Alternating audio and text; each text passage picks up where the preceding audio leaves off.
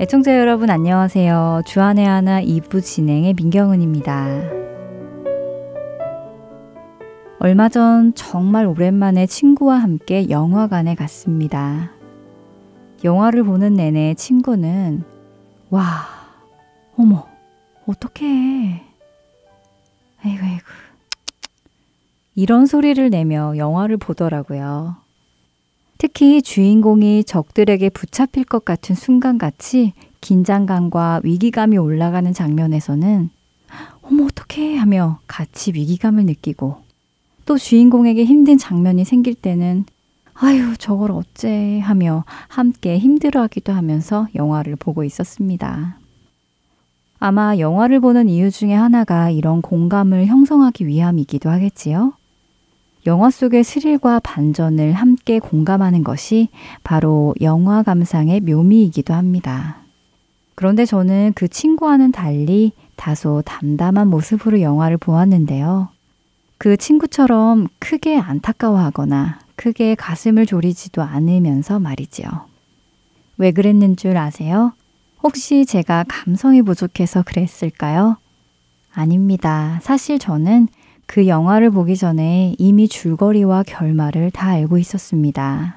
미리 인터넷을 통해서 영화의 줄거리를 읽고 영화를 보았지요. 저는 영화를 볼 때 먼저 줄거리와 결말을 알고 영화를 보는 것을 좋아합니다. 저의 이런 모습에 친구들은 늘 놀라지요. 아니, 놀란다기보다 경악을 금치 못하는 모습으로 왜? 오, 그러려면 영화를 뭐하러 봐 하며 한마디씩 하는데요. 사실 저도 예전에는 줄거리와 결말을 모르고 영화를 즐겼었습니다. 그런데 어느 우연한 기회에 결말을 다 알고 영화를 보게 된 일이 있었지요.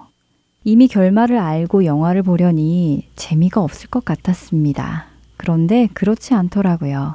오히려 저는 이미 결말을 다 알고 보니 제가 좋아하는 배우가 중간에 죽거나 다칠까봐 전전긍긍하며 보지 않아도 되었고 주인공이 어떤 절망의 상황을 맞게 되더라도 누군가의 도움으로 해피엔딩을 맞게 될 것을 다 알고 있기에 크게 속상해하지 않으면서 보게 되었지요. 음, 뭐랄까요. 다소 평온한 마음으로 영화를 보게 되더라고요. 오히려 그 뒤로부터는 영화를 보기 전에 줄거리와 결말을 체크한 후에 영화를 보게 되는 습관이 생겼습니다. 혹시 여러분들도 저에게 그러려면 영화를 뭐하러 봐? 라고 물으실 건가요? 먼저 첫 찬양 함께 들으시고 계속해서 말씀 나누겠습니다.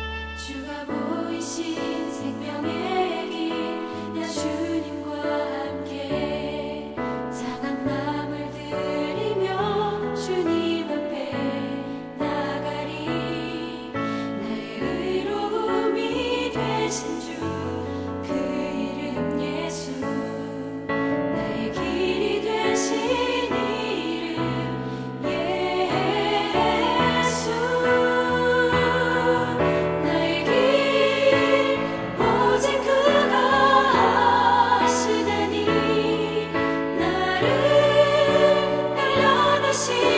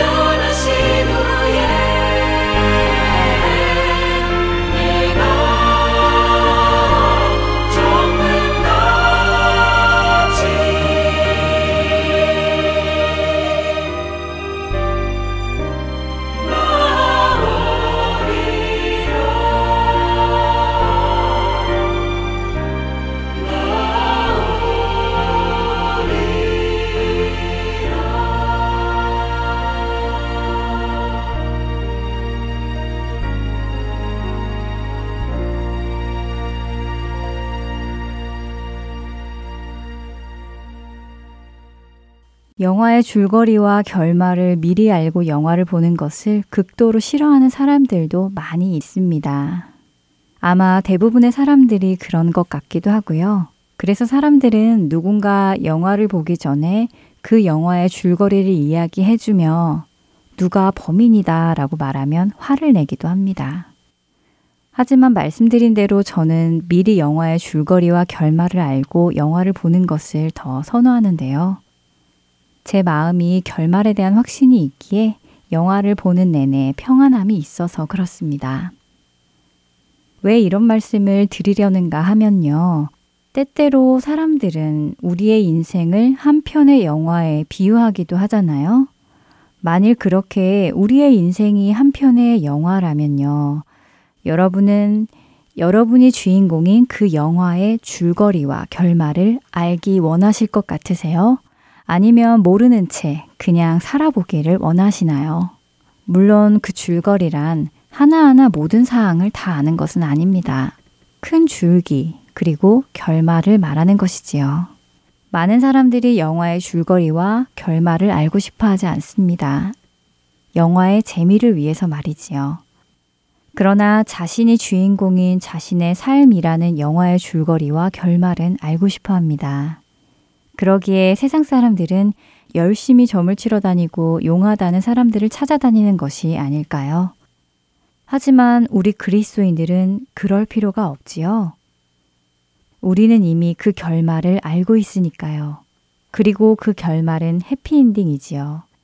어떤 일을 겪더라도 우리는 결국 승리하신 주님을 따라 영원한 생명을 얻고 천국의 삶을 살게 될 것입니다.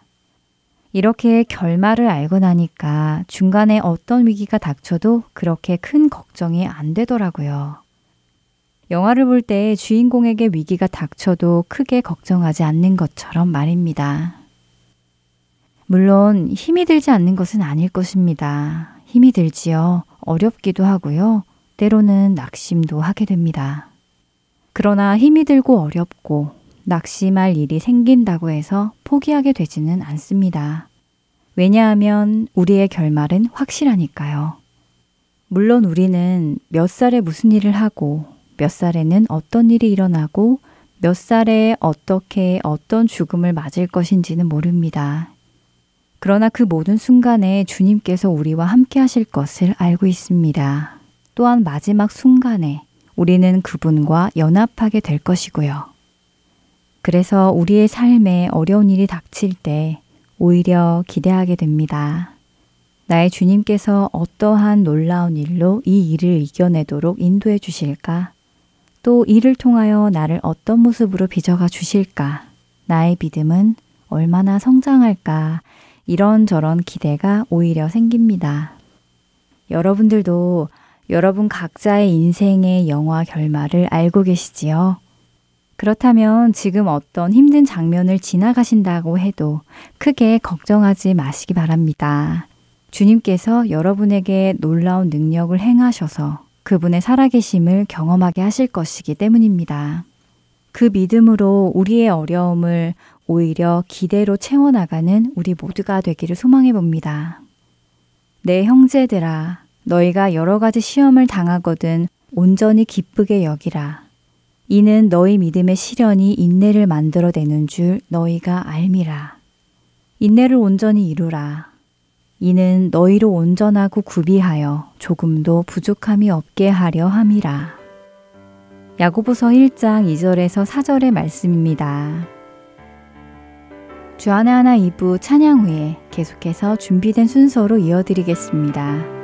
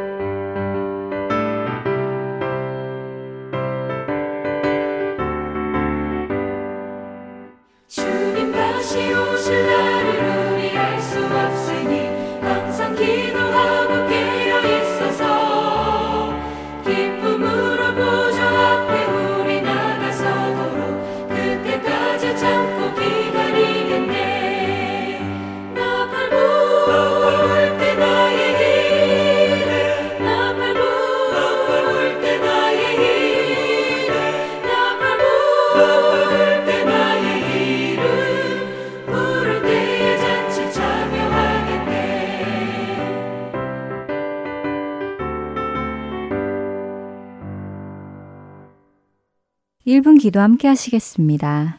아리조나 새생명 장로교회 박오름 목사님께서 진행해 주십니다. 하튼 서울 복음 방송 1분 기도 시간입니다. 저는 아리조나 새생명 장로교회 EM 담당 박오름 목사입니다. 오늘은 어린이와 청소년, 우리 자녀들을 위해 함께 기도하는 시간을 가지려 합니다. 우리가 잘 알듯이 예수님 유년기의 내용은 말씀에 많이 기록되어 있지 않습니다. 그럼에도 불구하고 누가복음 2장 40절을 보면 아기가 자라며 강하여지고 지혜가 충족하며 하나님의 은혜가 그 위에 있더라 라고 기록되어 있습니다. 그의 성장 과정이 신체적인 성장의 변화만이 확인된 것이 아니라 그의 삶에 가득 채운 하나님의 지혜와 은혜가 확연히 보여지고 확인되었다는 것입니다. 오늘 함께 기도할 때 우리 자녀들이 하나님의 보호하심 아래 건강하게 자랄 수 있도록 기도했으면 좋겠습니다.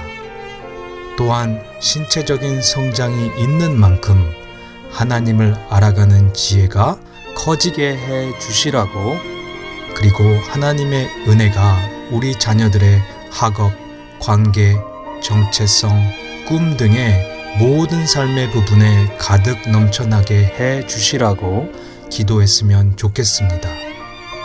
영의 성장을 방해하는 많은 위협과 유혹에 노출되어 있는 우리 자녀들에게 우리가 기도하지 못하고 방관만 하는 것이 아니라 기도로 하나님의 은혜를 구했으면 좋겠습니다. 그리하여 몸은 성장하지만 영은 죽어가는 일이 없게 해 주시라고 함께 간절히 기도했으면 좋겠습니다.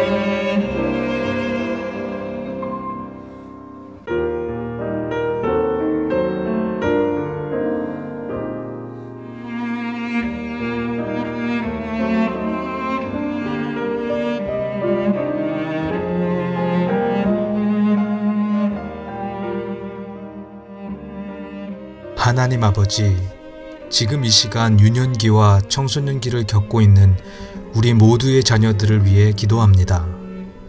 우리 아이들이 하나님의 약속처럼 매일 예수님을 닮아갈 수 있도록 도와주시옵소서. 예수님의 어릴 적 모습처럼 몸이 자라며 하나님의 지혜와 은혜가 더 보여진 것처럼 우리 자녀들도 영육 간의 강건함이 있게 해주시고 세상을 살아가며 자신의 능력만을 갈고 닦는 것보다 하나님의 지혜와 은혜를 보여주기에 합당한 삶 살 수 있도록 준비해 주시고 인도해 주시옵소서.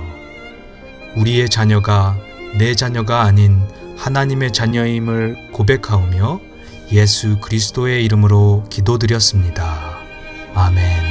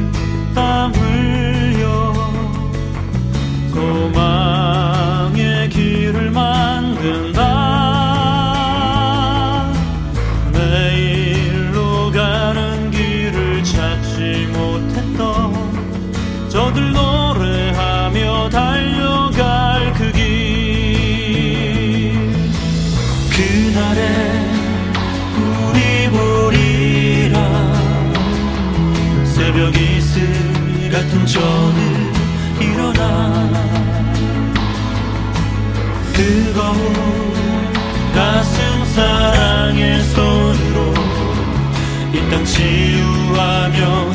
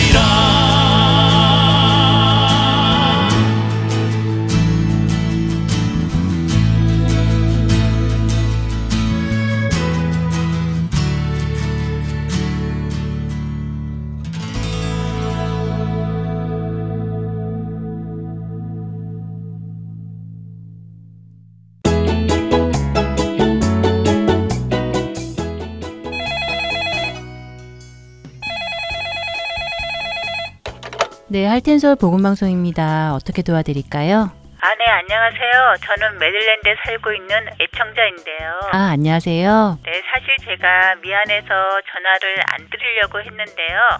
근데 벌써 2주 동안 방송을 못 들었어요. 어, 왜요? 글쎄 2주 전에는 CD가 부서져서 와서 못 듣고요. 이번 주는 아직도 CD가 배달이 안 되고 있네요. 아, 그러세요. 아유, 저런 속상하시겠어요. 어, 요즘 연말이라서 우편물이 많아진 관계로 어, 우체국에서 CD 배송에 문제가 많이 생기네요. 음, 양해 부탁드릴게요. 저희가 바로 다시 보내드리겠습니다. 주소를 좀 불러봐 주시겠어요? 네, 감사합니다. 저희 집 주소는요. 12802 노스 28 드라이브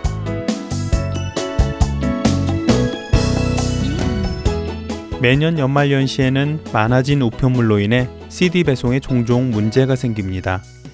CD 배송이 원활히 이루어지도록 여러분들의 기도를 부탁드리며 혹시 파손된 CD를 받으셨거나 받지 못하신 경우가 생기시면 망설이지 마시고 연락을 주시기 바랍니다.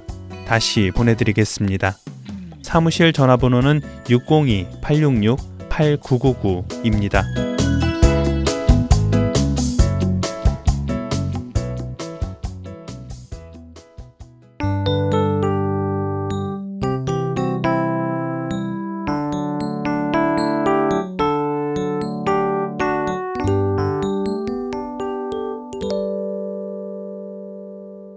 설교 말씀 함께 하시겠습니다. 캐나다 밴쿠버 그레이스 한인교회 박신일 목사님께서 출애굽기 16장과 17장 말씀을 본문으로 광야에서 배우는 인생론이라는 제목의 말씀 전해 주십니다. 은혜 시간 되시길 바랍니다.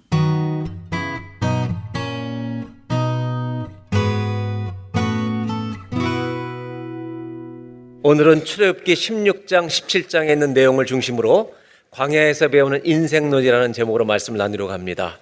오늘 봉독해 드릴 말씀 출애굽기 16장 15절로 18절입니다. 이스라엘 자손이 보고 그것이 무엇인지 알지 못하여 서로 이르되 이것이 무엇이냐 하니 모세가 그들에게 이르되 이는 여호와께서 너희에게 주어 먹게 하신 양식이라 여호와께서 이같이 명령하시기를 너희 각 사람은 먹을 만큼만 이것을 거둘지니 곧 너희 사람 수요대로 한 사람의 한 오멜씩 거두되 각 사람이 그의 장막에 있는 자들을 위하여 거둘지니라 하셨느니라. 17절 18절 두 절 함께 봉독합니다. 이스라엘 자손이 그같이 하였더니 그 거둔 것이 많기도 하고 적기도 하나 오멜로 되어 본즉 많이 거둔 자도 남음이 없고 적게 거둔 자도 부족함이 없이 각 사람은 먹을 만큼만 거두었더라. 아멘. 오늘은 아, 광야에서 하나님 만나를 내려주시는 내용이 16장에 전개되는데 만나라는 단어의 뜻은요. 이것이 무엇이냐? 백성이 물어봤잖아요. What is it? 이게 만나라는 뜻입니다. 그러니까 만나라고 하는 것이 이것이 무엇이냐라는 뜻을 가지고 있습니다. 만나를 통해서 하나님이 광야에 주시는 중요한 메시지겠습니다.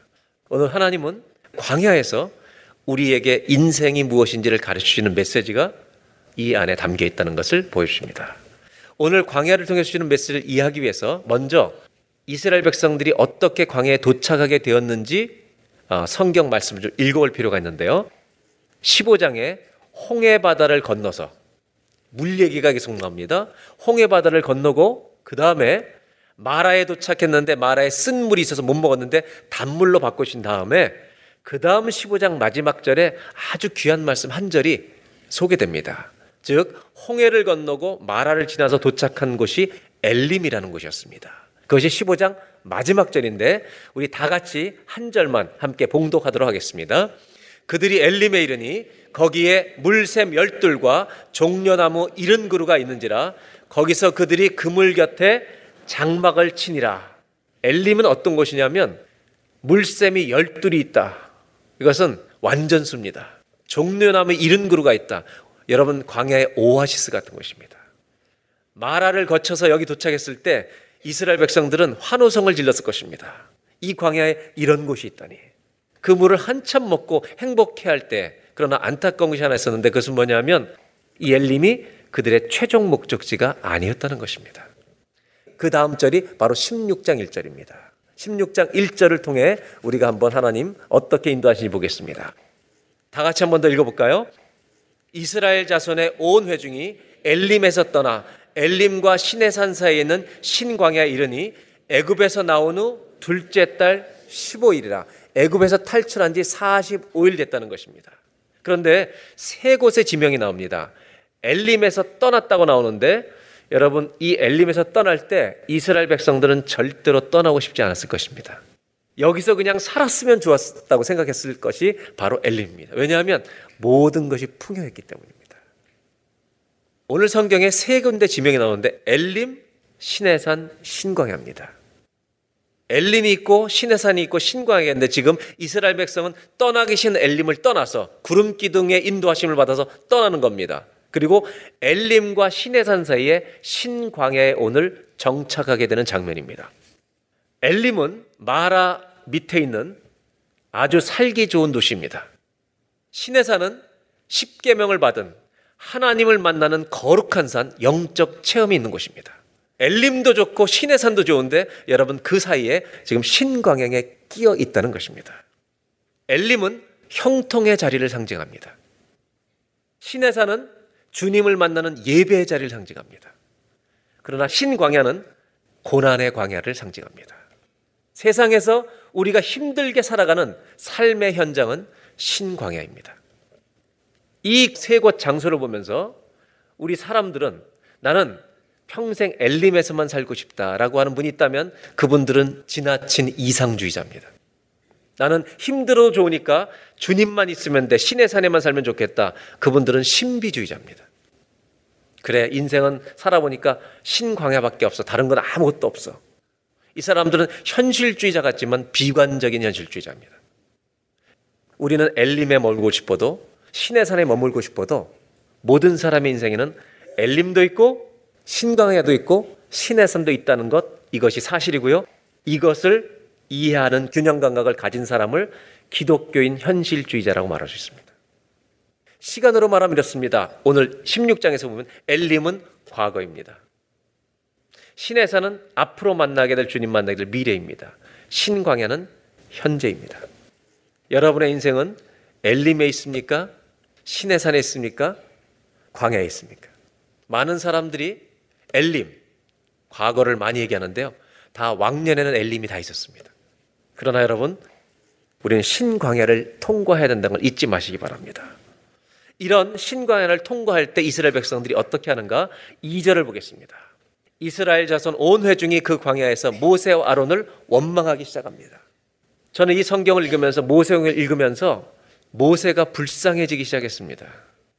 왜냐하면 어려운 일만 당하면 누구를 원망해요? 모세를 원망하는 겁니다. 그리고 심지어 이 이스라엘 백성들이 원망하는 내용을 보면 가관입니다. 한번 보실까요? 이스라엘 자손이 3절에 그들에게 이르되 모세 아론에게 말하는 겁니다. 우리가 애굽 땅에서 고기 가마 곁에 앉아 있던 때 어디 앉아 있었다고요? 떡을 배불리 먹던 때 그때 여호와의 손에 그냥 죽었으면 좋았을 걸. 여러분 이스라엘 백성들은요 고욕이 심해서 힘들어서 죽기 직전에 부르짖던 사람들입니다. 사람들 속에는요 상상의 엘림이 있습니다.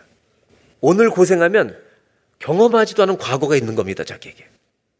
이 사람들은 현실을 정상적으로 살기 어렵습니다. 그리고 후반부에 이렇게 얘기합니다. 너희가 이광야로 우리를 인도해내어 이 온 회중이 줄여 죽게 하는도다. 이렇게 원망하는 이스라엘 백성들에게 하나님께서 뭐라고 말씀하시는지 사절을 보겠습니다. 여호와께서 모세에게 이르시되 보라 내가 너희를 위하여 하늘에서 양식을 비같이 내리리니 이 양식을 이스라엘 백성들이 나중에 만나라고 붙이는 겁니다. 이것이 무엇이냐? 이게 만납니다. 하늘에서 양식을 비같이 내리니 백성이 나가서 일용할 것을 매일 날마다 거둘 것이라. 이같이 하여 그들이 내 율법을 잘 준행하 내 말을 잘 듣나 안 듣나 내가 시험하리라. 모세가 이 말씀을 들은 다음에 7절에 이렇게 말합니다. 아침에 너희가 밖에 나가면 만나를 먹으면서 여호와의 영광을 보리니 이는 여호와께서 너희가 자기를 향하여 원망함을 들으셨습니다. 우리가 누구이게 너희가 우리에게 대하여 원망하느냐. 8절 모세가 또 이르되 여호와께서 저녁에는 너희에게 고기를 주어 먹이시고 아침에는 뭘 주신다고요? 떡으로 배불리시니 주님이 떡을 주시는 것은 미워서 주는 게 아닙니다. 왜냐하면 40년을 쉬기 때문입니다. 사랑해서 주시는 겁니다. 원망하는 백성들에게 떡을 공급하십니다. 그 원망을 듣고 그리고도 주신다는 겁니다. 그리고 모세는 이렇게 말합니다. 후반부의 8절 다 같이 한번 읽겠습니다. 우리가 누구냐? 너희의 원망은 우리를 향하여 함이 아니요 여호와를 향하여 함이로다. 너희가 모세에 대해서 원망하는 것은 우리를 원망하는 게 아니라 우리를 인도해 내신 하나님의 하나님에 대해서 원망하는 거다. 너희가 인생에 대해서 누구를 원망하고 불평하는 것은 그 사람을 원망하는 게 아니라 너희를 지금까지 인도하신 하나님을 원망하는 거다. 이렇게 말합니다. 하나님은 이렇게 원망과 불평이 난무하는 곳에 계속해서 먹을 것을 주십니다. 11절 여호와께서 모세에게 말씀하십니다. 12절 광야가 어떤 곳인지를 가르쳐 주고 계십니다. 여러분 광야는 사실 아주 위험한 곳입니다. 불안한 곳입니다. 허리만큼 오는 나무도 보이지 않습니다. 무엇을 심어도 안 될 것 같은 땅이 광야입니다. 여러분 광야는 아무것도 없는 곳입니다. 무엇도 기대할 수 없고 어떤 걸 심어도 거둘 것이 없는 것처럼 보이는 땅이 광야입니다. 그렇다면 이런 것이 장소적인 지리적인 광야라면 인생의 광야는 어느 시간을 광야라고 부를까요? 여러분, 땅에 광야가 있지만 우리 인생에도 광야가 있다는 것입니다. 형통의 시간이 광야입니까? 고난의 시간이 광야입니까? 보통 분들은 고난의 광야라고 말합니다. 맞습니다. 고난이 광야입니다. 근데 고난이 광야인 이유가 있습니다. 그것은 뭐냐면 광야라는 단어를 쓸 때는 내가 그 고난을 당할 때 나를 도와줄 사람이 없는 곳, 없는 시간을 광야라고 하는 겁니다. 하나님이 가르쳐 주시는 인생의 광야는 이런 것입니다. 우리가 어려움을 만났을 때 나를 도와줄 아버지가 없는 것입니다. 즉, fatherless. 아버지가 없는 인생을 광야라고 하는 겁니다. 하나님은 이스라엘 백성 광야를 걸으면서 먹을 것이 없다고 원망하는 이들에게 만나를 계속 공급하시면서 중요한 질문을 하고 계십니다. 너희는 정말 아무것도 없는 자냐? 너희는 혼자 인생을 걸어가는 이들이냐? 하나님은 우리에게 광야를 지나고 있다고 생각하는 우리들에게 질문하십니다. 너희들도 대답해 보라고. 너의 인생이 광야라고 말하는데 진짜 혼자 살아가고 있느냐? 수많은 광야길을 걸어왔습니다, 주님. 너 진짜 혼자 걸어왔느냐? 누가복음 15장에는 탕자의 비유가 나오는데 탕자에게도 광야가 있었습니다. 이것은 일어날 수 있는 사건을 주님이 비유로 표현하십니다. 여러분 탕자의 인생의 시간에 언제가 광야였습니까? 돈을 흥청망청 쓰들 때는 광야가 아니었습니다. 아버지 집에 있을 때도 광야가 아니었습니다. 돈을 다 쓰고 아무것도 없었을 때가 광야였습니다. 근데 하나님은 신기한 것을 가르쳐 주십니다. 나를 도울 자가 아무도 없는 fatherless, 아버지가 없는 시간이 광야인데 그 아버지가 없는 도울 자가 없는 그 시간에 광야에서 얻는 것이 있다는 것입니다. 탕자는 아무것도 없는 광야에서 뭘 깨닫습니까? 뭘 발견합니까? 내가 나에게 누가 있다는 거요? 아버지가 있다는 걸 아는 것입니다. 여러분, 이 아버지는 하나님이십니다. 우리가 살아가는 이 사회 속에서 아버지라는 단어는 한 가정을 책임지는 단어입니다. 그 무게가 있는 단어입니다. 저는 저의 아이들을 보면서 이런 생각을 합니다. 저의 아이들이 나를 아버지로 만난 것이 복이었으면 좋겠는데 그렇지 못할 때가 있습니다. 이 땅에 여기도 아버지들이 많습니다. 우리 아버지들의 어깨에는 이 가정을 보호하는 책임과 부담이 와 있는 겁니다. 그런데 최선을 다하는 아버지도 있는가 하면 가정을 깨뜨려 버리고 상처만 남기는 아버지도 있습니다. 심지어 집에 계시는데 아버지 같은 노릇도 못하는 아버지도 있습니다. 왜냐하면 우리들은 불완전하기 때문입니다. 어쩜 우리는 아버지가 있는데도 fatherless입니다. 오늘 주님 말씀하시는 건 이것입니다. 너는 혼자 걸어왔니? 광야 같은 인생을 너 혼자 걸어왔니? 만나를 40년 동안 주시면서 말씀하십니다. I am your father. 내가 너의 영원한 아버지다. 하나님은 완전하십니다. 실수가 없으십니다. 광야는 하나님을 만나는 곳입니다. 내 인생에도 아버지 하나님이 있다는 것을 발견하는 것이 여러분 광야라는 것입니다. 출애굽기 16장 12절에 하나님께서 마지막에 이렇게 말씀하십니다. 12절의 끝부분에 내가 고기를 먹이고 아침에 떡으로 배부르게 너희를 먹일 텐데 그 다음에 붉은 글씨 다 같이 읽어보겠습니다. 내가 여호와 너희의 하나님인 줄 알리라. 만나를 통해서 네가 혼자가 아니다. 내가 너의 영원한 아버지다. 광야는 어떤 곳입니까? 하나님이 우리에게 가르쳐 주시는 첫 번째 교훈이 있습니다. 한번 따라 하실까요? 광야는 아버지를 얻는 곳입니다. 여러분, 광야를 지나고 계십니까? 혼자라고 생각하십니까? 주님 말씀하십니다. 내가 너의 아버지가 되리라.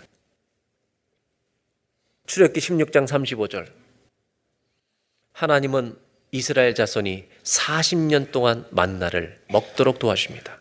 가나안 땅에 들어가기 직전까지 만나를 먹이십니다. 한번 질문해 볼까요? 이스라엘 사람들이 불평하는 날이 얼마나 많았습니까? 원망하는 날이 얼마나 많았습니까? 그날 만나를 주셨겠습니까? 안 주셨겠습니까? 주셨습니까? 안 주셨습니까? 원망해도 주신다는 것입니다. 불평한다고 하나님은 음식으로 시험하지 않으십니다. 그래서 예수님이 이렇게 말씀하십니다. 제발 부탁하노니 마태복음 6장 31절에 염려하여 이르기를 뭐 먹을까, 뭐 마실까, 뭐 입을까 이런 거 제발 염려하지 마라. 그런 거는 32절에 아버지가 없는 이방 사람들이 구하는 것이다. 아버지는 니들이 불평해도 먹이는 거다. 그리고 33절에 인생의 목적을, 목표를 먹고 마신 데 주지 말고 하나님과 그의 나라를 구해라. 그러면 모든 것을 더하신다. 여러분, 인생이 광야를 지나는 분이 있습니까? 어쩜 우리는 다 fatherless입니다. 우리의 아버지는 영원토록 하나님이십니다. 고난의 광야에서 아버지를 얻는 하나님 아버지를 만나는 복이 있기를 주의 이름으로 축원합니다. 두 번째로 나누려고 하는 것은 이것입니다. 하나님은 이 만나를 이스라엘 백성들에게 공급해 주시면서 삶의 방식을 바꿔 주십니다. 그들이 살아왔던 삶의 라이프 스타일을 바꿔 주십니다. 그리고 그들이 생각해 왔던 사고 방식을 바꿔 주십니다. 이것이 만나를 주시는 목적 중의 하나입니다. 출애굽기 16장 19절을 보겠습니다. 모세가 그들에게 이르기를 아무든지 하루 양식을 가져왔으면 아침까지 그것을 남겨두지 말라. 즉, 한 오멜씩, 한 사람의 양이 있는데 지나치게 많이 갖다 놓고 남겨두지 말라. 내일 먹으려고. 왜냐하면 그 만나의 음식의 유효기간이 하루면 끝난다는 겁니다. 20절. 그들이 모세에게 순종하지 아니하고 더러는 아침까지 욕심으로 더 두었던 사람이 있다는 겁니다. 그런데 벌레 생기고 냄새가 나서 못 먹게 되는 겁니다. 이것을 알고 모세가 노하는 겁니다. 21절. 다 같이 읽겠습니다. 아, 23절. 시작. 모세가 그들에게 이르되 여호와께서 이같이 말씀하셨느니라. 내일은 휴일이니 여호와께 거룩한 안식일이라. 너희가 구울 것은 굽고 삶을 것은 삶고 그 나머지는 다 너희를 위하여 아침까지 간수하라. 내일은 안식일이래요. 그래서 어떻게 하냐면 매일 5일 동안 죽을 때는 만나가 유효기간이 하루인데 6일째 죽는 만나는 유효기간이 며칠이에요? 이틀입니다. 7일 안식일에는 나가면 안 되는 겁니다. 그래서 24절 그들이 모세의 명령대로 아침까지 간수했으나 냄새도 나지 아니하고 벌레도 생기지 아니한지라. 25절 모세가 이르되 오늘은 그것을 먹으라. 안식일에는 나가는 게 아니다. 쉬는 거다. 여호와의 안식일인즉 오늘 너희가 들여서 그것을 나가도 없다. 만나를 내리지 않는다. 이렇게 말씀하셨습니다. 그런데 나가는 사람이 있을까요, 없을까요? 있을까요, 없을까요? 어떻게 하세요? 우리도 나갈 거니까. 26절을 보겠습니다. 엿새 동안은 너희가 그것을 거두되 일곱째 날은 안식일인즉 그날은 없으리라 하였으나 27절 일곱째 날에 백성 중 어떤 사람들이 거두러 나갔다가 얻지 못하니라. 28절 하나님 이렇게 말씀하십니다. 여호와께서 모세에게 이르시되 어느 때까지 너희가 내 계명 율법을 지키지 아니하느냐 어쩜 그렇게 내 말을 듣지 않느냐 여러분 그거 아세요? 하나님 말씀을 듣지 않을수록 광야는 지속됩니다. 29절을 봅니다.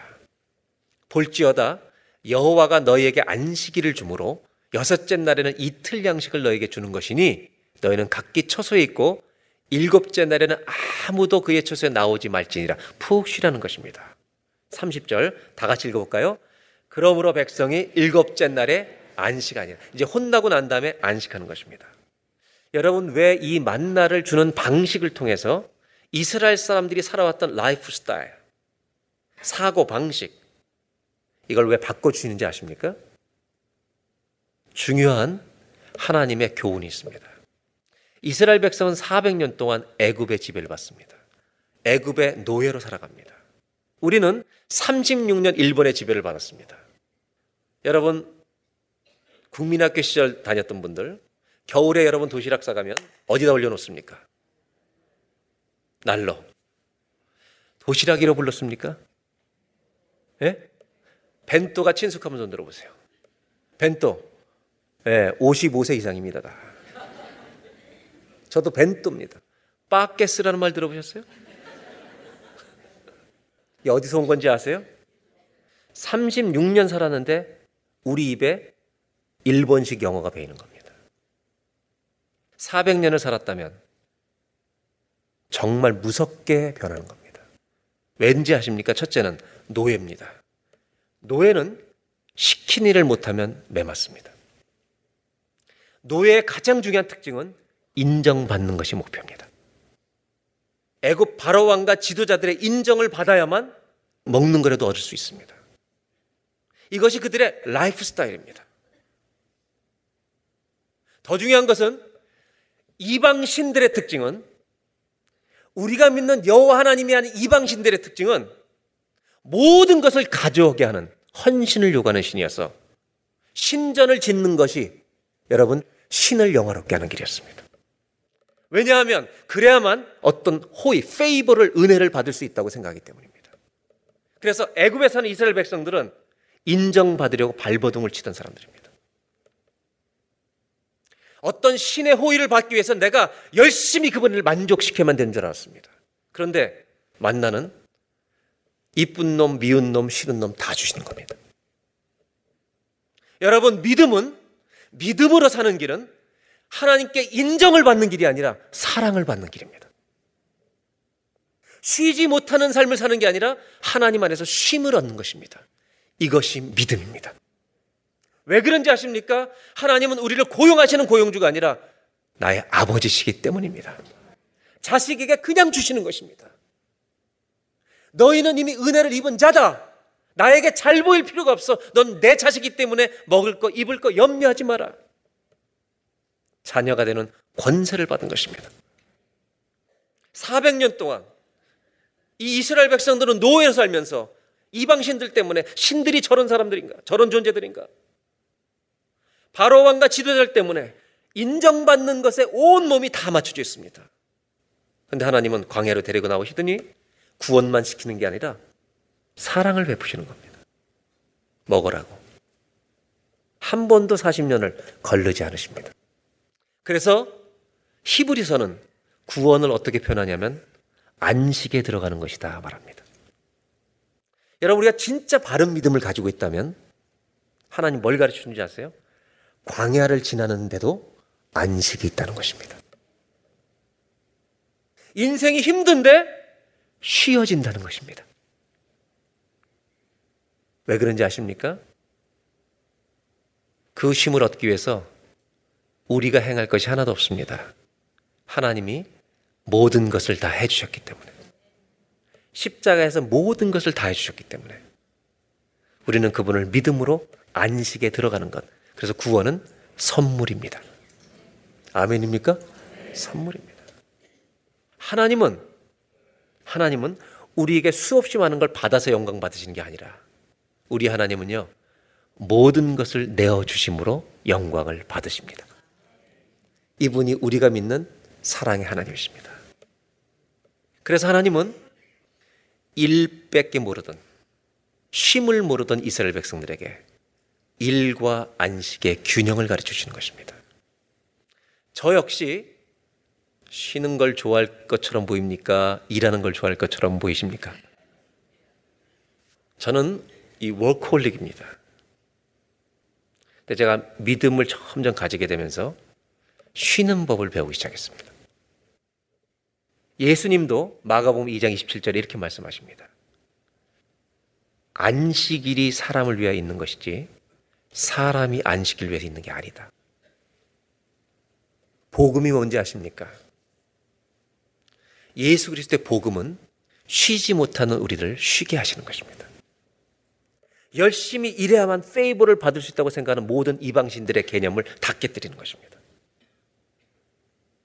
내가 너희를 위해 모든 걸 했으니 나를 믿으면 이 선물은 너의 것이다.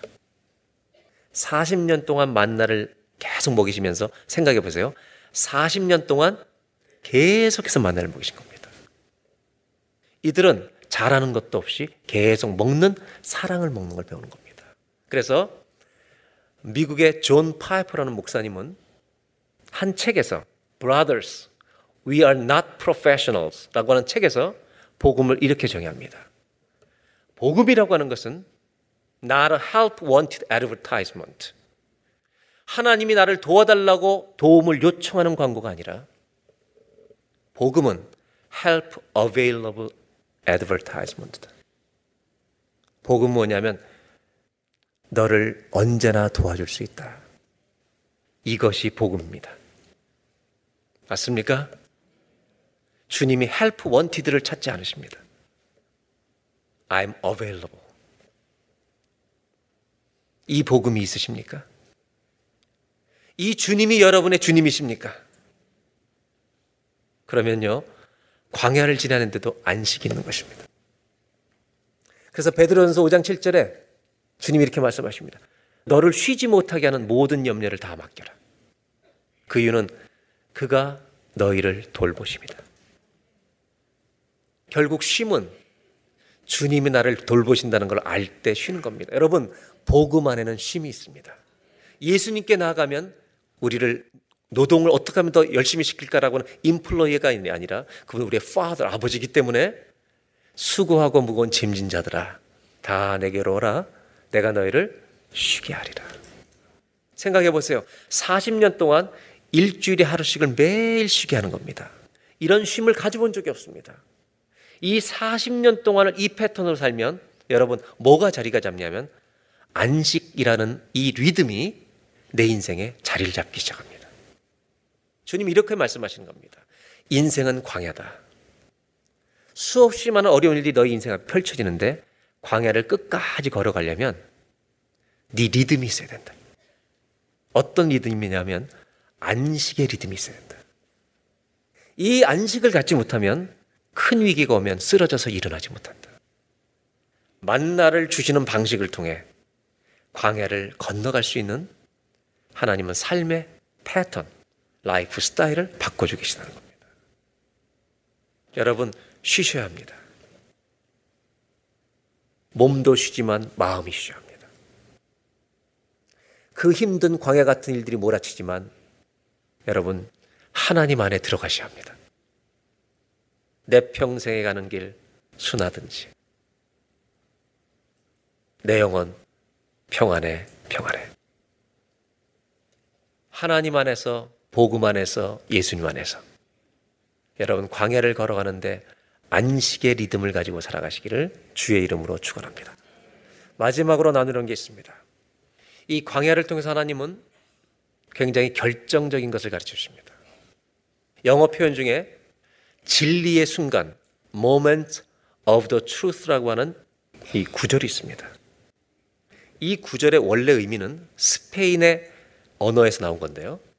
이 단어는 원래 어떤 의미냐면 투사들이 소와 이렇게 긴장된 씨름을 벌이다가 결국 마지막에 이 투사의 칼로 그 소의 급소를 찔러 죽이는 순간을 moments of truth라고 얘기합니다.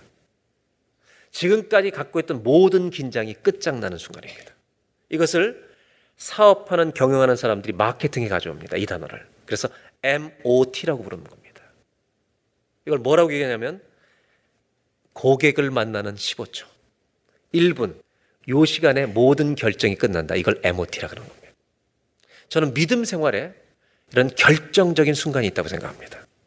그건 뭐냐면 내가 믿음 생활하는 어떤 평범한 날들 중에 하나님의 은혜가 쏟아지는 날이 있습니다. 내 믿음이 일어나는 날이 있습니다. 하나님 광야에서 그것을 가르쳐 주십니다. 예수님도 광야를 체험하십니다. 40일 동안 금식하시고 금식하셨으니까 참 배가 고프셨을 텐데 광야의 이끌림을 받아 사단의 마귀의 시험을 받습니다. 그때 마귀가 제일 먼저 요구한 것은 가장 배고프신 예수님에게 돌을 떡이 되도록 만들라고 하는 기적을 요구하는 것이었습니다. 그때 예수님은 그 기적을 마귀의 명령에 따라 움직이지 않으시고 하나님이신 예수님이 이렇게 대답하십니다. 나에게는 네가 모르는 양식이 있다. 너희들은 세상에 이것들을 그렇게 구하지만 나에게는 너희들이 모르는 양식이 있다. 그러면서 예수님이 인용하신 말씀이 바로 이 만나를 언급하고 있는 신명기 말씀을 가지고 가십니다. 신명기 8장 3절을 인용하시는데 보겠습니다. 너를 낮추시며 너를 줄이게 하시며 또 너도 알지 못하며 내 조상들도 알지 못하던 만나를 너에게 먹이신 것은 후반부 다 같이 읽습니다. 사람이 떡으로만 사는 것이 아니요 여호와 입에서 나오는 모든 말씀으로 사는 줄을 내가 알게 하려 하심이니라. 아멘. 예수님은 마귀에게 이렇게 말씀하십니다. 나는 네가 알지 못하는 양식이 있어. 만나는 하나님 만나만 주시기 위해서 우리에게 주신 게 아닙니다. 육의 양식을 통해서 하나님은 영원한 양식이 있다는 것을 가르쳐 주십니다. 그래서 예수님이 스스로 내가 하늘로서 내려온 떡이라고 말씀하십니다. 여러분, 광야는 내 믿음이 시험을 받는 곳입니다. 그래서 어쩌면 하나님 입장에서도 애굽에서 이스라엘 백성을 꺼내는 것이 더 쉬웠는지 모릅니다. 하나님께 더 어려운 것은 광야에서 하나님을 믿게 하는 것입니다. 이게 더 어려운 일입니다. 힘든 자들이 하나님을 의지할 수 있도록 돕는 것입니다. 양식으로 될 것 같습니까? 예수님은 바로 이 만나를 이렇게 재해석해 주시는 겁니다. 광야에서 만나를 먹이신 것은 사실은 그보다 더 중요한 것을 가르쳐 주시라고. 저와 여러분의 인생에 영원한 양식이 있어야 된다고. 만나가 상징하는 것은 말씀입니다. 여러분 무엇을 말씀하신지 아십니까? 광야를 지나가고 있습니다. 하나님 만나를 주는데 만나를 먹은 사람은 죽습니다. 당장은 먹지만 죽습니다. 그러나 예수님은 나를 먹는 자는 영원히 죽지 아니하리라. 하나님 무슨 얘기를 하시냐면 광야의 인생론 중요한 걸 가르쳐 주십니다. 너희가 힘든 광야를 지날 때 정말 힘든 광야를 지날 때 내가 너에게 한 말씀 말씀을 가지면 광야가 엘림이 되리라. 여러분, 광야를 지나고 계십니까? 내가 광야를 지나는데 하나님의 말씀이 오면 광야가 아니라 엘림이 될 줄로 믿습니다. 사마리아 여인은 광야였습니다. 아무도 자기를 만나주지 않았습니다. 너무나 목이 말랐습니다. 그런데 우물가에 가던 어느 날 주님이 기다리고 계신 겁니다. 처음에 주님인지 몰랐습니다. 물 좀 달라고. 아니, 왜 유대인 남자가 이스라엘 여자한테 물을 달라 하십니까? 예수님 말씀하십니다. 너에게 물을 달라고 하는 네가 누군지 알았다면 그에게 네가 물을 달라고 했을 것이다. 당신 누구십니까?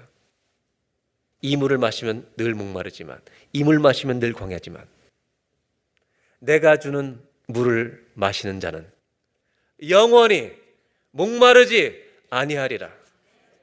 영원히 목마르지 아니하리라. 당신이 누구십니까? 오실 그이가 당신입니까?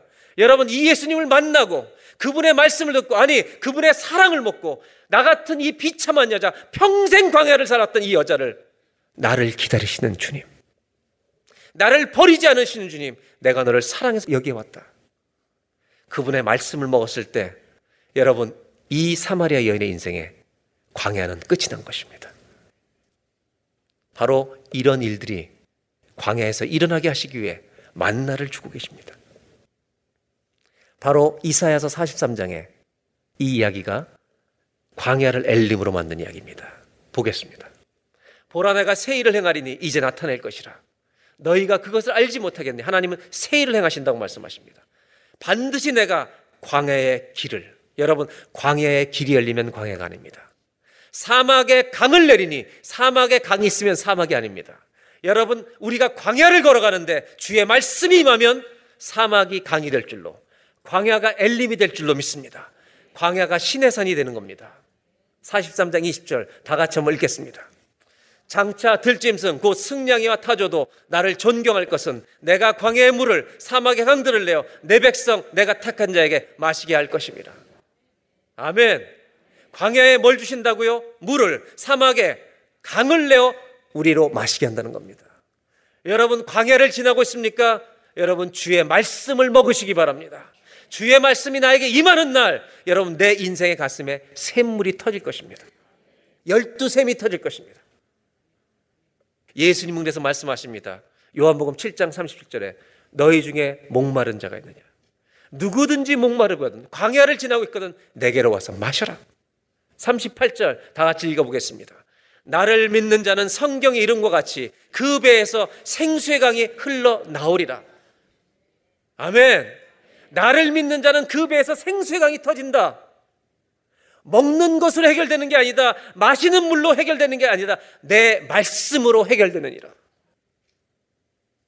오늘 주님이 마지막으로 우리에게 얘기 주신 세 번째 교훈이 것입니다. 여러분, 광야를 엘림으로 바꾸는 은혜가 있길 바랍니다. 우리를 구원하신 하나님은 우리가 광야를 통과하면서 에이 광야라고 말하면서 사는 일을 원하시지 않고 이 광야에서 엘림의 축복을 누리며 사는 자가 되기를 원하십니다. 주의 말씀이 임하면 광야가 신의 산이 되는 것이고요. 엘림이 되는 것입니다. 출애굽기 17장은 결국 물의 이야기입니다. 또 르비딤에 갔는데 물이 없어서 또 원망을 합니다. 17장 1절을 볼까요? 원망합니다. 여러분 물을 해결할 때마다 주님이 무슨 도구를 사용하셨죠? 나무였습니다. 2절 백성이 모세와 다툽니다. 3절 백성들이 모세에게 원망합니다. 왜 죽게 하느냐? 4절 모세가 여호와께 부르짖어 이르되 어떻게 합니까? 돌 던지겠습니다. 5절 여호와께서 모세에게 지팡이 들고 다시 가라. 또 막대기입니다. 나무입니다. 6절 모세에게 반석을 치라고 말씀하십니다. 여러분 르비딤의 주의 말씀이 임하면 엘림이 되는 것입니다. 오늘 광야를 지나고 있는 분에게 하나님 말씀이 임하여 내가 너를 돌보리라. 엘림이 되는 것입니다. 마지막 성경 구절 하나 읽고 마치겠습니다. 예수님이 광야의 세례 요한을 이야기하시면서 이스라엘 백성들에게 이렇게 질문하십니다. 많은 사람들이 세례 요한에게 말씀을 들어 나갔다 옵니다. 그때 예수님이 질문을 하십니다. 누가복음 7장 24절에 광야에서 반드시 얻어야 될 게 있다는 겁니다. 요한이 보낸 자가 떠난 후에 예수께서 무리에게 요한에 대해 말씀하시되 이스라엘 백성들에게 말합니다. 너희가 무엇을 보려고 광야 나갔느냐? 세례 요한에 갔는데 도대체 무엇을 보려고 그 광야까지 나간 것이냐? 바람에 흔들리는 갈대를 보러 나갔느냐?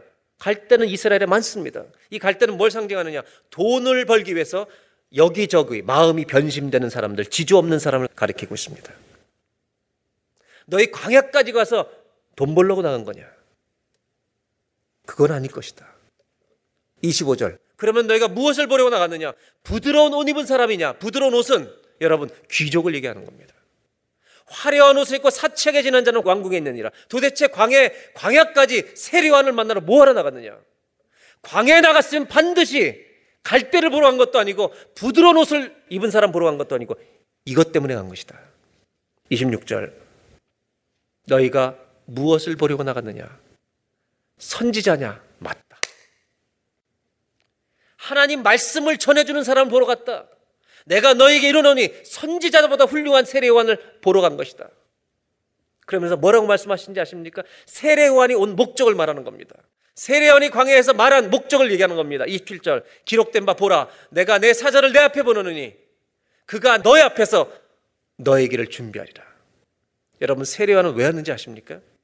이스라엘 백성들이 광야 가서 세례요한 보러 간 목적이 뭔지 아십니까? 하나님 무슨 말씀을 도대체 하신 걸까? 세례요한을 보내신 목적은 예수님의 오실 길을 준비하러 간 것입니다. 광야에서는 뭘 만나야 되는지 아십니까? 주님이 오시는 것을 만나야 합니다. 이곳이 광야의 목적입니다. 사랑하는 여러분, 광야에서 하나님 만나는 복이 있기를 바랍니다. 하나님이 아버지입니다. 광야에서 쉼을 얻기를 바랍니다. 안식의 리듬이 있길 바랍니다. 그리고 광야를 주님 말씀 만나고 엘림으로 바꾸는 저와 여러분 되시기를 주의 이름으로 축복합니다. 다 같이 한번 기도하겠습니다. 하나님, 인생의 광야는 아버지가 없는 것입니다. 우리의 육신에 아버지가 있어도 최선을 다하지만 부족할 때가 많습니다. 어떤 아버지들은 가정을 깨뜨리고 상처만 남기고 떠나기도 합니다.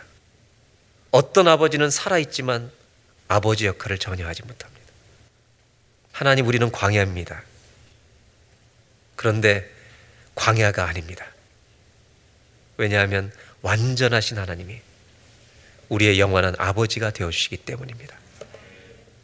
믿음의 길은 인정받으려는 애쓰는 그런 길이 아니라 아버지의 사랑을 받는 길입니다. 쉼을 얻는 길입니다. 하나님, 이 믿음의 비밀을, 이 은혜를 우리로 누리게 하여 주시옵소서.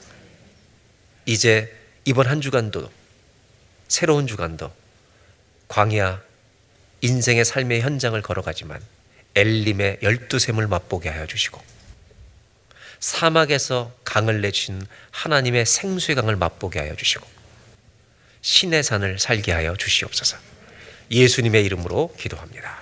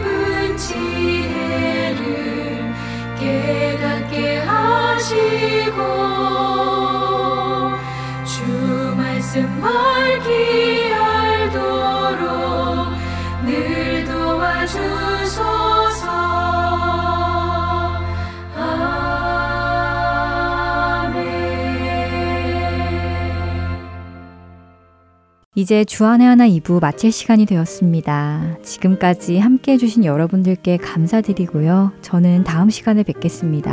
안녕히 계세요. 지금까지 지내